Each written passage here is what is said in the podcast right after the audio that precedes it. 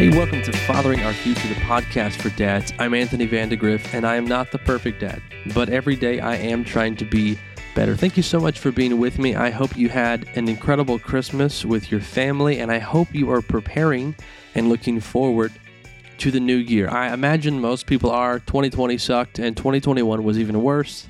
So uh, we're really hoping that 2022 pulls through for us. Maybe they can stop coming out with variants of COVID and maybe the world can just get back to normal. Normal would be nice. I know we're always looking forward to progress, but I'm not so sure that moving back a few years wouldn't be such a bad thing. Uh, anyway, I, I hope 2022 is a great year for me and my family, and for you and for yours. And I hope that if you are a dad, that you are making some resolutions, not just for yourself, but also for your kids, for your family, as a dad, making resolutions to be a better dad every single day. I hope you're thinking about expectations and preparation. I hope you're reflecting on time and thinking, how can I make the most of the time that is given to me every day? I hope you're thinking that. And today I want to talk about something because we're starting off the new year. We're getting ready to launch into the new year, and this is just a good natural time for us to reset and to recalibrate and to start out on a good path.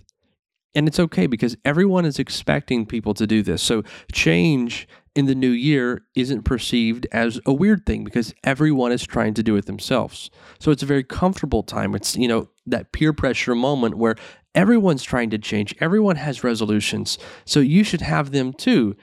This is one of those positive, good peer pressure moments.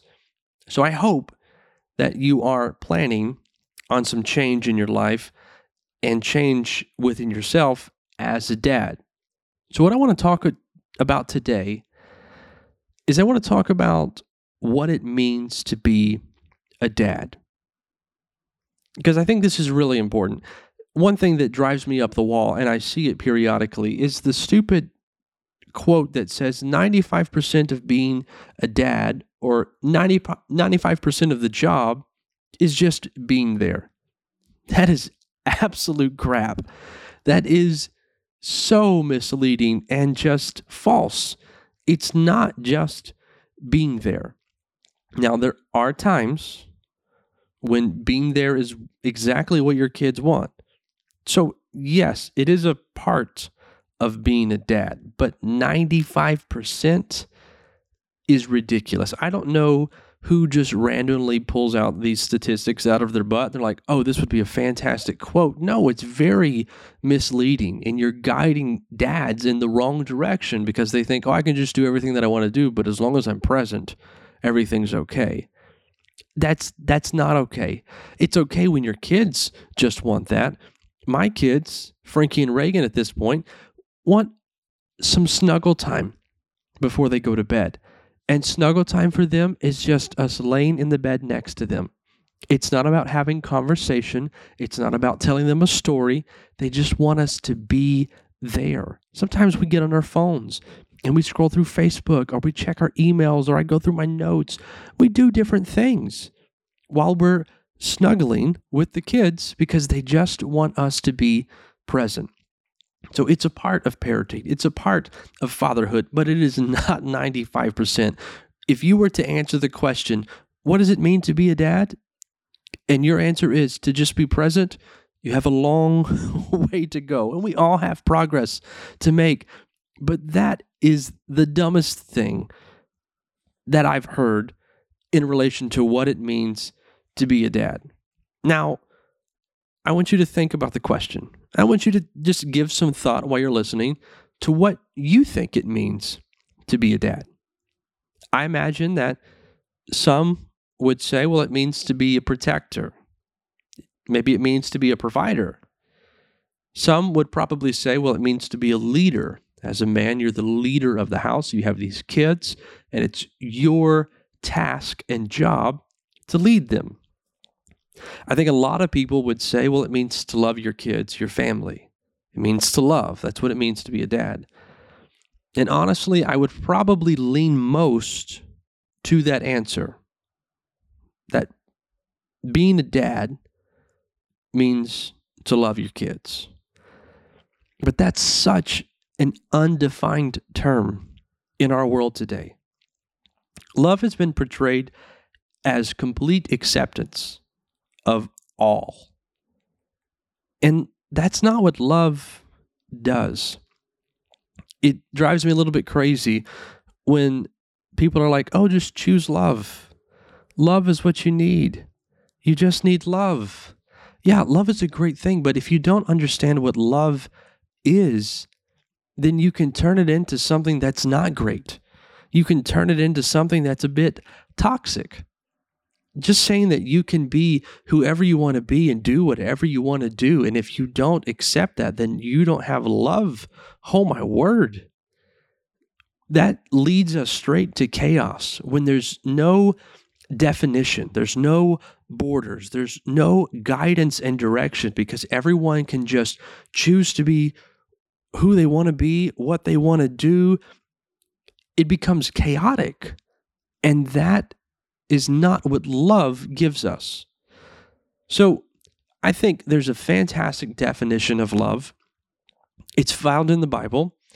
It's found in 1 Corinthians 13. If you want to read along, you can. But just listen to me. I'm just going to give you a small portion of it. I'm going to start at verse number four. And this is what the Bible says love is says love is patient, love is kind.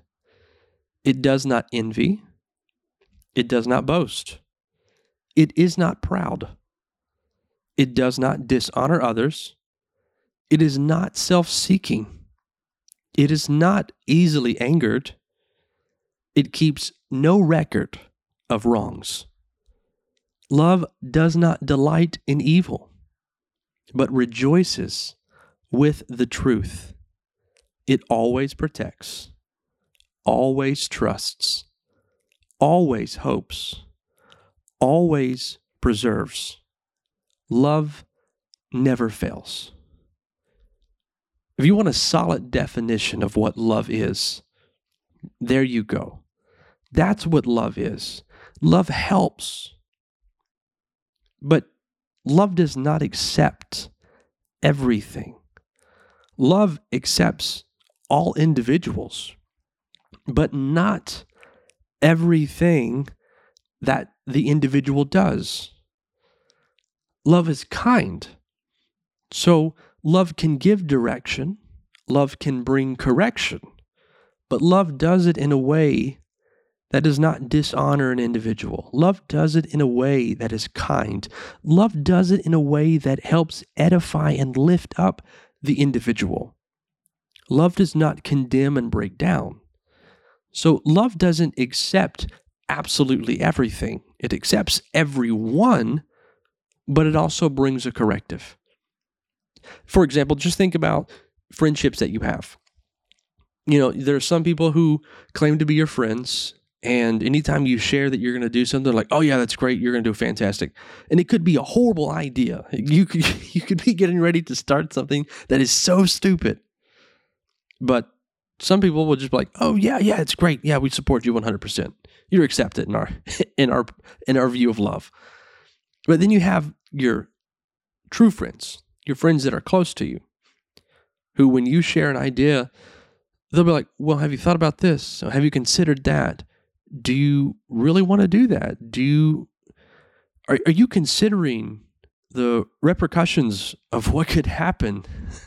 Have you thought this through? Because this is kind of a stupid idea. That's what your real friends do. And in that setting, you know, you can be a little rough and tough with your friends. Most people can. I think at least that's that's my personality, so that's how I am with my buddies. But that that's what true friendship is. That's what love really is. I have a group chat that I'm in with a couple of guys, and we are great friends. And I would say that we truly do love one another. And we're to a point where one of my buddies shared something with us, and he said, This really makes me feel this way. He said, If I need to be corrected, please do it. Because love says, I'm, I'm, I'm willing to share, but if you love me, why, why don't you why don't you help me out? Love helps and sometimes help comes in the form of a corrective and that's okay. So we have this really bad definition of love in our culture. Love is not that. Love is 1 corinthians 13 what i just read to you that is a solid definition of love. If love just accepted everything if that really were the case why would we even try to discipline our kids or to guide them? We would just really have to believe that they intrinsically are capable of expressing who they are, and that is ludicrous. Kids need guidance, kids need help. They are little humans born into a world that they have never been in. I can't just up and move to a different country, have no idea of the customs, have no idea how to speak the language, and get get by and survive and thrive. There's a learning period. There's trials that I'm going to have to face. And aren't you grateful that you have a mom and dad to help you get through some of that stuff when you're younger? Aren't you grateful for people who have been there and who have done that, who can pour some wisdom into your life? We need to be parents. Dads, we need to be dads. There's a proper time to correct, there's a proper time to guide and to instruct, and you can do it all with love. So, if your answer to the question, what, what does it mean to be a dad, if your answer was love, I'm going to give you some partial credit just because definitions could vary. But I want to define what love looks like. Not just what it is, but how can you see love? What makes this abstract idea tangible? To love means to give. So, what does it mean to be a dad? It means to be a giver. Because as a dad, you will give your time. You will give up your preferences. You'll have to give up some of your hobbies. You will give your money. Can somebody say amen? You have to give patience. You'll have to give mercy. You will have to give guidance. You have to give protection. You have to give security. Here's a good one. You'll have to give up sleep. Man, the other night, we went to bed at about midnight, and JoJo, who's just turned one, woke up at about 3:45. So from 3:45 until 6:45, I had her. My alarm was set for 7. But when you're that tired and you've only had not even 4 hours of sleep, you look at the clock and you think this 15 minutes could feel like eternity. Well, that 15 minutes turned into 45 and the day was okay, but man, I was really just wanting her to go to sleep and she would not. I had her to sleep one time and tried to lay her down and dads, you'll get to the point if you're not there already and some of you might start to twitch again when I talk about this, but you will get to the point where your babies have this weird ability to know when you're laying them down when they're no longer in contact with you and they wake straight up. It's unbelievable, but it happens and it can be a little bit miserable. So, yes, as a dad, you're a giver, and sometimes you're giving up sleep. But here's one thing that I want to get straight. This is a good definition episode. I want to get this straight about what giving is. Okay? Because giving is not an exchange we do not give, or we should not give, with an expectation of something in return. Otherwise, it's just transactional. So you can't be the person who does something nice for someone and then pouts when that person doesn't say thank you. There are lots of people who do this, and it's kind of funny because they'll do something super nice and they'll feel really good about it. And then that person who was the recipient doesn't say thank you. And then all of a sudden, the person who quote unquote gave is in a horrible, foul mood. How could they not be grateful? How could they not say thank you? Well, maybe they are grateful, maybe they didn't say thank you, but if you were just really giving to them, then you shouldn't have an expectation to get anything reciprocated back to you because that is not what it means to give. That's transactional, that's seeking an exchange. To be a dad means you're prepared to give to and for your kids. Now, I mentioned a few things, but the list is near infinite. I know men who have kids who continually mess up. They messed up while they were kids, they messed up while they were teenagers, they messed up while they were young, adult, young adults, and they still mess up as adults.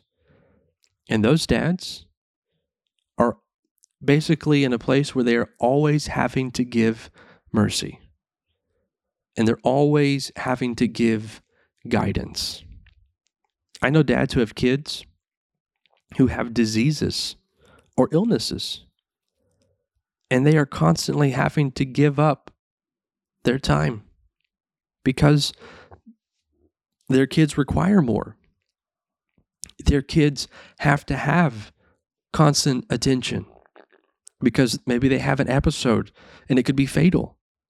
And so maybe they can't go out and hang out with the rest of the other dads because they're in a different situation. But it's remarkable to see dads who are in that situation be so faithful to do it. It's encouraging. So if you are in that situation, thank you because you're a model for the rest of us. But there are so many other situations that men fall in as dads where there's this constant need for them to give. And it shouldn't be a problem because that's really what it means to be a dad. Being a dad means you are willing at any moment to give. And if you aren't there now, that's okay. Keep trying. Because when you love, you give. And maybe you think you're not there, and maybe you're just not realizing how much you do give. Now, don't just start tooting your own horn and be like, hey, babe, I was thinking about how much I really do give. I just want you to recognize that you're, you're starting to go to that transactional exchange space. Don't do that. You want to be a giver. That's what it means to be a dad. But you probably, if you really do love your kids, you have to give because they're interconnected. You cannot separate truly loving from giving. I'm reminded of John 3:16. God so loved the world that he gave. That's what love does.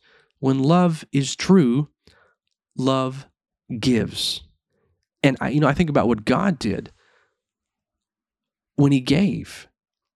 He gave while we were still sinners. He gave while we were still ungodly. We were not in a place to recognize him. We were not in a place where we wanted him yet he gave anyway. He gave knowing good and well that some would never acknowledge him, that some would look at what he did and say, it doesn't mean what other people say it means. Some would read his story and see what he did historically, and some would say, yeah, it's that's just a fairy tale. Oh, that's not real. There is no God. He knew that. Yet he did it anyway because for him it wasn't an exchange. It wasn't transactional. He loved, so he gave. Now, if you're listening to this and you want to be a dad someday, maybe soon, here's what I can tell you stop being selfish and learn to give. It's like the rich young ruler who came to Jesus. He came to Jesus and he's like, Look, I've done everything right. I have learned all the commandments. I've practiced everything. I'm an outstanding citizen in my community. I do everything by the book. Well, Jesus says, Well, you have a lot of resources, right? Yeah. Well, give up everything that you have and follow me. And that rich young ruler walked away because he was unwilling to part with his money. And sometimes that's where you will find yourself. And you need to be prepared at any moment to give whatever it is for your kids. That's the space that you need to be in mentally, emotionally. You need to live in that area because you have to be a giver. If you're going to be a dad, you have to be a giver. So learn to be a giver, learn to let go of the things that you have, whether it's hobbies, preferences, desires, it doesn't matter. You have to be willing to let go. If you're in a if you're in a space where you're getting ready to be a dad, that's the best advice that I can give you. Get over yourself, stop being selfish, and be willing to give. Because you might end up a little bit like the rich young ruler. If you can't give up everything that you have, there might come a point where sadly you make a decision to walk away. And I don't want you to do that. I don't want you to get in that in that area of life where that is your alternative, where that's your option, where that's your choice, where you make up in your mind, you know what? I just really want this for me. And I can't get it being a dad. So I'm just going to step out. Don't do that. Don't get to that space. So, what does it mean to be a dad? It means to be a giver. And some days you will fail at this. I fail at this. We will all fail at this. But the fact that you keep trying, that means you're giving yourself. And that might just be the greatest thing that you can do for your family. This is Fathering Our Future, the podcast for dads. I'm Anthony Vandegrift. Thank you for being with me, and I hope you'll join me next time.